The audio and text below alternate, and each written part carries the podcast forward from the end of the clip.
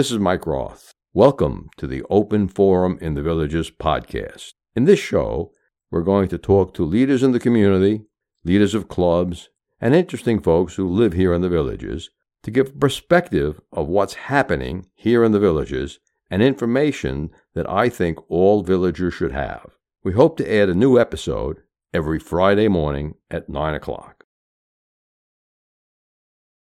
This is Mike Roth on Open Forum with the Villages.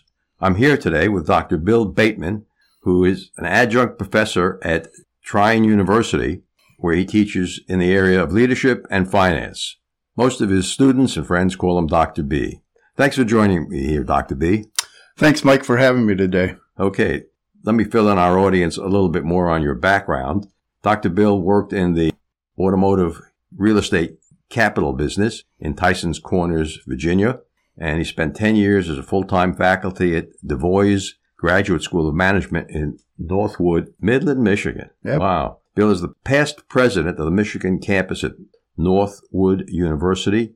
He most recently was the chair of the management department at Walsh College in Troy, Michigan. Spent a lot of time in Michigan, Bill. Well, I'm from Michigan, so Okay, yeah. He began his career in higher education and spent 25 years as a commercial banker with Comerica and SunTrust Banks. He has also worked in commercial real estate and private equity in the DC area. Bill holds a DBA. Bill holds a doctorate of business administration from Nova Southeastern University and MSM, Masters of Science and Management from Walsh College and a BBA from West Michigan University.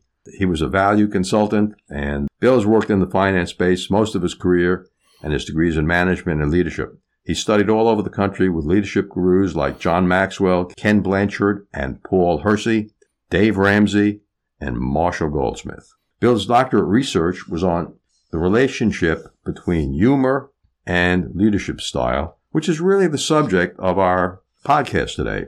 Bill lives in the villages. And how long have you lived here in the villages, Bill? just about three months. Okay.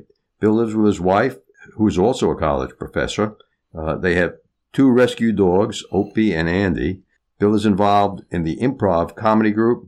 That's where I met Bill. Bill has been involved in the improvisational theater comedy group, and he likes to ride his golf cart around the villages and meet new people. He looks forward to getting to know everyone in the villages. Well, Bill, that's bad news. It's only like 150,000 people. I, I understand that. That's like when I became president at Northwood University, I made a goal to meet every student or at least know every student's name. Mhm. Because one of the other presidents at another campus would do that. Well, I had almost 2,000 students. Kevin in Texas only had 600.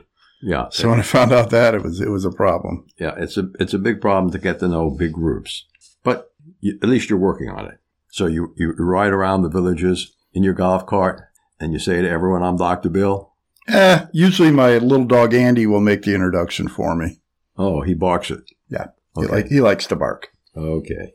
Since we're talking about humor today, why don't you tell our audience how you got started in the field of humor research, which is a, a little bit of a specialized field. Yeah. So when I was at uh, Nova Southeastern down in Fort Lauderdale, uh, from the first course in the doctoral studies, they encourage you to pick a topic that could end up as being your dissertation study. So that way you can do a lot of the work and a lot of the research along the way instead of waiting until you take all your classes, take your comprehensive exams and say, oh, I need a dissertation. So my first paper I wrote for an organizational behavior course was on the field of humor and what makes things humorous. Good. This is for my grandson Evan, since we're doing a humor story. Here's a joke. In New York City, Bill, what building has the most stories? I don't know, Mike. What building has the most stories? The public library. Okay. Do you have a good joke too, since we're talking about Well, humor? I'm not really a joke teller, but I always find humor in situations. So, um, and I even used it in the eulogy at my dad's funeral. Really, my dad's eulogy was a series of funny stories, and one of them that I remember I thought was got the biggest laugh at was uh, my dad when I was a kid would always save Avon bottles. If you remember them, they'd be all these little colognes and Mhm. perfumes in Mhm. different you know shapes and sizes. And I asked him why he saved them, and he said, "Well, they're going to be worth money someday, Bill. Don't worry about it." And you know what, Mike? He was right. They were worth money. I got three dollars for them at his estate sale. All the bottles for three dollars. yeah, all of them. Well, someone must have got a great bargain. They were probably So- worth at least ten thousand dollars a bottle. I doubt it. I don't think too, right? I don't think he had the right ones. Okay, so what was your biggest surprise in your study of humor? Well, when I chose to, to look at humor in leadership, I thought it was going to be a lot of fun, and I was going to be reading a lot of funny stuff and laughing and yucking it up. What I found out is that uh, it, it wasn't fun at all. It's a very serious topic for those that choose to make it their life's work to uh, do research. So it kind of reminds me of that Steve Martin album. Most people don't had never even heard of it. It was called "Comedy Is Not Pretty." Hmm. And uh, No, he was right because that was his least selling album of all of them that he came out with. So comedy's really uh, and humor are really serious subjects. so, in your research, when of the history of humor, when did humor start? Well, you know, you can go back all the way to the you know philosophers, you know, dating back, you know, Aristotle and Socrates and those. And, Th- and- those were very humorous guys, weren't they? well, not necessarily. You wouldn't think of that the first thing, No, but there were there were some humorous things that went on in their in their uh, you know in their work, and um, that's where it started. And then it went on, you know, until the uh, time of Christ. Just after that, there were some famous philosophers. Quintilian was the one that was most looking at, you know, how you know humor elicits laughter, Mhm. and really nothing was done on it again until the 1700s. And then, you know, up to that point, you know, having a sense of humor was no more, you know, uh, common than saying someone had a sense of beauty. So the Mhm. sense of humor really came out in the 1700s, 1800s. And then when you get to, you know, the 20th century, you know, you've got, uh, and a little bit before that, you've got guys like Freud that are talking about humor in relation to uh, personality traits. So what I found out for the most part is that you really can't measure if somebody's funny or not. Because what's funny to you, Mike, might not be funny to me at all. Mhm. So when I started, you know, test marketing this idea that I was going to look at leadership style using the Hersey Blanchard situational leadership model, real popular in the in the 80s among corporate training. So I was going to ma- measure that against whether or not someone had not if they were funny, but if they had a sense of humor. So when I was test marketing, everybody's saying, "Well, you'll be able to test Hersey Blanchard. That's not a problem." Don't know how you're going to test the humor part. Well, Mhm. it turned out there'd been a lot of work done on that. And there were many what we call instruments or surveys, you might know them as, that I could use in my research to measure whether or not someone has a sense of humor. Mhm. and there are different senses of humor. Yeah, and, and, and there's there, there's a number of uh, theories that we can get to and, and talk about that. But what I wanted to focus on was humor in the workplace. Mhm. because there's really up until say the last 15 or 20 years there hasn't been a lot of research on humor in the in, in the workplace. And there hadn't been any really uh, real serious research on humor itself. You know we look at you know linguistics and philosophy and psychology and business but nothing about humor. So what i wanted to do was marry the two concepts or construct, constructs as we call them in research between humor and leadership style. So i had to go back and kind of understand what what what is a sense of humor. Mhm. And the first thing I read is that humor is like beauty. Okay, you know it when you see it, Mhm. but you can't really describe what it is. So here's a direct question: Do humorous managers get promoted more or less than serious managers? Well, my research hypothesis was that there's two styles of leadership from the Hersey Blanchard model that are have very supportive behaviors. Okay, and the others have very directive behaviors. Mm-hmm. What happened is the survey or the um, sample that I used was all MBA students that I had access to. And there was no variation. Everybody there thought they had a sense of humor. So my results were inconclusive. Everybody thought they had a sense of humor. Yes. Hmm. Interesting. But you have to remember, it's somewhat of a homogeneous sample, Sure. all, they- all MBA students. and they were pre-selected by the university to be MBA students, Right. Based on a set of criteria, so you you have a homogeneous group. Right, right. Now let's take the expand and, and take the position of a stand-up comedian who has to do a five-minute set that's comical that, that gets the audience to laugh. Are there any rules that you discovered that budding comedians might want to follow to be uh, more humorous? You know, I, I've thought about that a lot, and you know, it reminds me of the times I've taken my wife to a comedy club. Mm-hmm. And then you come back the next day and you try to tell the joke to a friend or the routine to a friend. It's not funny, okay? Because there's so much else going on when the comedian's delivering the lines. I mean, anybody can find a good ra- writer, but Mhm. delivering the lines. So I think of a guy like some of my favorites were like Andy Kaufman, who really was more funny, I always thought, in what he didn't say as opposed to what he did say. The physicality of it. Yeah, and even more so, there's a guy out there now, Sebastian Manis- Maniscola, I think his name is.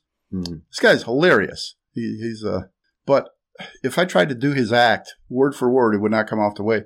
Because Sebastian does uh, a lot of physicality, but it's not like pratfalls or things like that.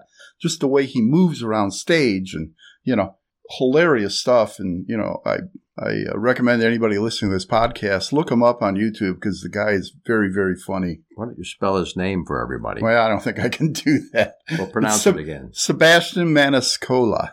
Okay. I had to look it up before I came in today to make sure I had it right. Right. He's also he also has some specials on on Netflix. There used to be a comedian named Gallagher. Yeah, I actually saw him in Vegas in the front row. did you? Yeah. He. He was a pretty funny guy. Uh, as it turned out, he lived across the street from one of my friends in Los Angeles when I was living there. We were having a. This was the time when Exxon was building that pipeline in Alaska, Sure. and uh, one of our friends was selected to work on the pipeline for two years. And so he was leaving. So we're having a going away party for John. And we made one of those, you know, 30 foot long banners that we, we hung across the house and the garages. And we said, So long, John. And when everyone got to the party, the last people that, that came to the party said to us, Why is the sign that says, So long, John, on the house across the street? And uh, Julie, whose house it was, said, No, that can't be. And, and, and she goes out, and everyone follows her out. And sure enough, there's Gallagher. He Oh. moved the sign, and he did an impromptu show in the street for the uh, 30 of us who were gathered for this party. But he was a, a pretty funny guy. yeah, and very physical too. He would uh, end his show by smashing a watermelon with a big sledgehammer. Right. So right. being in the front row had some significance, and they actually would sell the uh, cheap little raincoats for people that might get in the uh, line of fire. right. And uh, they got a pretty good penny for them, but you know, supply and demand It was called the Poncho Zone. yeah, right. we uh, went to see the Blue Man Group in Vegas, and I had bought the tickets maybe six months before we got there, and we got to the box office to pick them up. And she said, "You know, you're in the Poncho Zone." And I looked at her and said, "Does that mean only people only speak Spanish here?" And she said, "Oh no, no, there's a poncho in the back of your seat. Uh, the show could get messy when you get there. Put it on." right. Well, we never got messy, but it, it was a messy show. Uh, Gallagher, after his little street show, took us in the backyard and he had a sledge-o-matic Right. Right. And a watermelon, and he showed us where he practiced Okay. different uh, objects being smashed with his sledge-o-matic. His script, I bet if you read it word for word, wasn't funny. Right. But when he picked up the sledge-o-matic, it got a lot funnier. Right. Right. Now, to be funny, to be funny and humorous, are there any rules that managers or entertainers should follow? Well, you know, you've got to be number one. Be careful. You know, we're living in a uh, you know woke society, and there's a lot of people that will be offended by almost anything someone will say. Mm-hmm. And you know, recently, you know, some comedians have been you know canceled because of some of the stuff that was really meant to be funny. So you got to be careful. You know, avoid the you know double entendres are always the things that'll get somebody, including managers, in trouble. But having said that, you know, managers can use humor in their management style. And, and we've seen this in practice. You know, one of our cast members, Rick, at the improv group, he says he uses humor all the time with both his customers and his employees at a restaurant he manages. Mm-hmm. But humor and laughter in particular will relax the whole body. Okay. It boosts the immune system. It triggers endorphins. And uh, when you're laughing or, you know, hearing humor, it can protect the heart. And this is the most interesting statistic I found out in my research is that having 100 to 200 belly laughs a day leads to burn up 500 calories. So might be something you want to think about before you start your next exercise program. Mm-hmm. Mm-hmm. Uh, humor in the workplace can also help to uh, build productivity among employees. It can help in decision making. Um, you know, it gets people's uh, humor will get is a is really an intellectual, you know, um, event. And so, I, I but think I think the humor has to be positive. There are those people who do humorous things that create a negative kick, and yeah, that's what is known as a superiority theater or a theory, I should say, mm-hmm. where you're, you know, singling out one person and, you know, making fun of them. That doesn't work so far. What they found that does work is when you're using, you know, uh, you know, downgrading or, you know, being funny about an entire group. And what happens there is that group will coalesce around that as opposed to an individual who just feels insulted. But then you got to look back to a guy like Don Rickles, Mm-hmm. who, you know, had his whole career was uh, based on insulting people and Yes. he was pretty good at it. well, he would pick people out of the audience and he would work them to death. In, in improv, we use a technique, either consciously or unconsciously, called reach back. That's where you take something that was in a scene 10 minutes ago and you work it back into a scene now and it becomes funny. Yeah, I've seen uh, some of the best comedians do that, and you, you got to be paying attention though You in gotta order to find the humor in that. Right. And, and there is a rule in comedy that a punchline without a straight line is almost never funny. Right, So you always right. have to deliver the straight line first, and it has to be clear enough so that your audience definitely understands it. Yeah, and the other thing, comedy can be used, or humor, I should say, can be used when you're sending out a message. And even if it's going to be a bad message, you sandwich it with some humor. And people will listen to you when you're humorous. And then it can also be a motivator. And, you know, you look back to, you know, having fun on the job and using humor. And if you've ever visited Seattle to the Pike Street uh, fish uh, market there, these Yeah. guys are hilarious and they'll throw fish around. And they get the audience involved. Have you ever personally visited there? I have, yeah, a I couple visited times. twice. I, I was there Yeah. about a year ago, Yeah, it seemed we always had a day before a Alaskan cruise to spend in Seattle. So and they had a, a monkfish, uh, which is a pretty ugly fish, in a in a uh, a tray of ice that was leveled about forty five degrees towards where passerbys were, and they had a motorized mouth oh, on the monkfish, and someone had a microphone backstage uh, with a speaker near where the monkfish was, and they could talk from the monkfish. But they were throwing the fishes around. The first time we saw it, probably 20 years ago, we couldn't believe it. But it became a whole genre in training. Where I was, we, we used a technique, we called it entertainment. If we weren't keeping the people entertained in training, they weren't learning. And then we, we went from, you know, hour, hour and a half classes to bits, where we broke the, training down into three to 20 minute bits. 20 minutes was exceptionally long. And that's one of the reasons that the uh, show, Open Forum in the Villages, is broken down into 15 to 20 minute bits most of the time. Sometimes a little bit less, sometimes a little bit more, but never more than 30 minutes. It's too much. right. You know, we have a society of short attention span people who were brought up on television. Well, it's gotten even more than that with uh, you know generations that are coming through college now. Everything's in emojis and you know little uh, you know their crypto acronyms or whatever that they use. I tell students that if you ever put an emoji in a paper that you submit, you automatically fail. Mm-hmm. So Well, a, a lot of us aren't very good at emojis. You know, I was one of the people who uh, learned desktop computers with DOS, and they were character based commands, you know, whether it was directory for DIR, right, okay? And when Windows came along, I was aggravated because it required me to learn hieroglyphics, which I thought was a dead language of the Egyptians, right. to run the computers. It was uh, quite annoying. Bill, I understand that in your research you've developed what you call the four M's of humor. The four M's of humor in the workplace is that it can be a medicator, it can be a manager, it can be a messenger, and it can be a motivator. Can you explain briefly what each one of the four means? Yeah. The medicator is that there's been research that shows that laughing and being humorous are good for the endorphin. They release endorphins, they're good for the heart, and you can actually burn calories with a good belly laugh. I think it relaxes people as well. It relaxes, yep. Um, as a manager, uh, they found that humor will improve productivity. Mhm. It helps in decision making. As a messenger, uh, when you're using humor, you get people to listen. And then as a motivator, you know, we talked about the fish market in Seattle, where they throw the fish around and have a good time, and it can act as a motivator to get people to enjoy their jobs and doing their jobs, you know. It actually got people to buy more fish. Well, that's the idea. Yeah. I that's mean, why humor is used so much in advertising, too. Mm-hmm. Well, good humor. Yes. And I'm not talking about ice cream. yeah.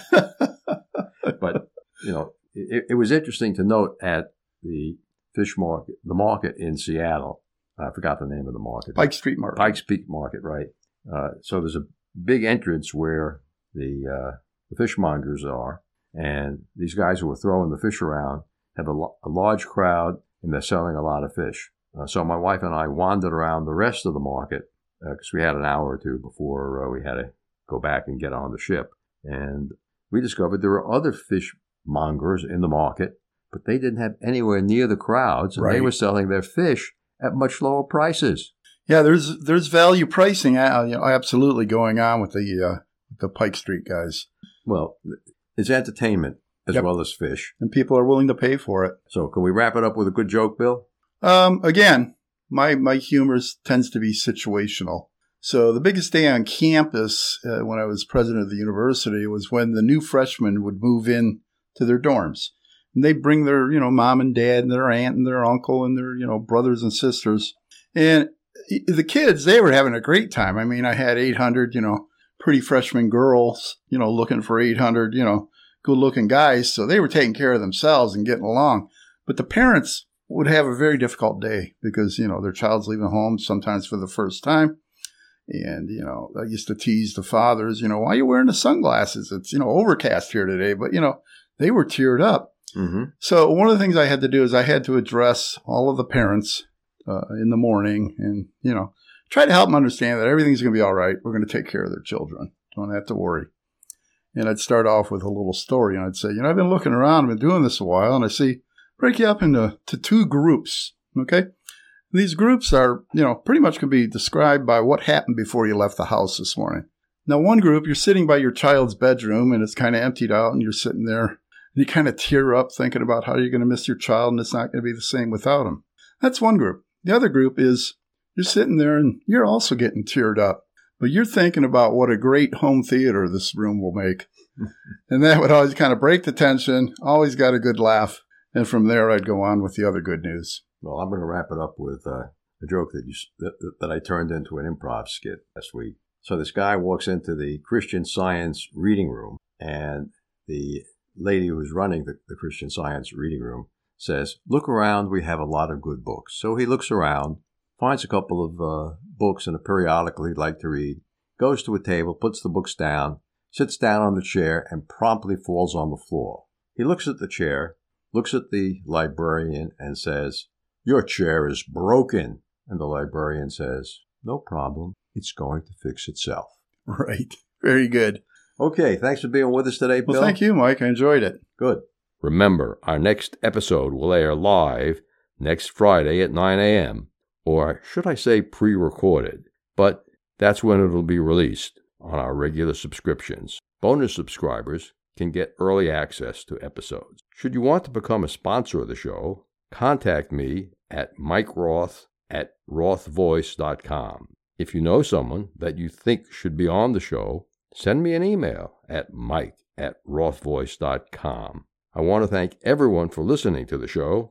The content of the show is copyright by Roth Voice 2022, all rights reserved.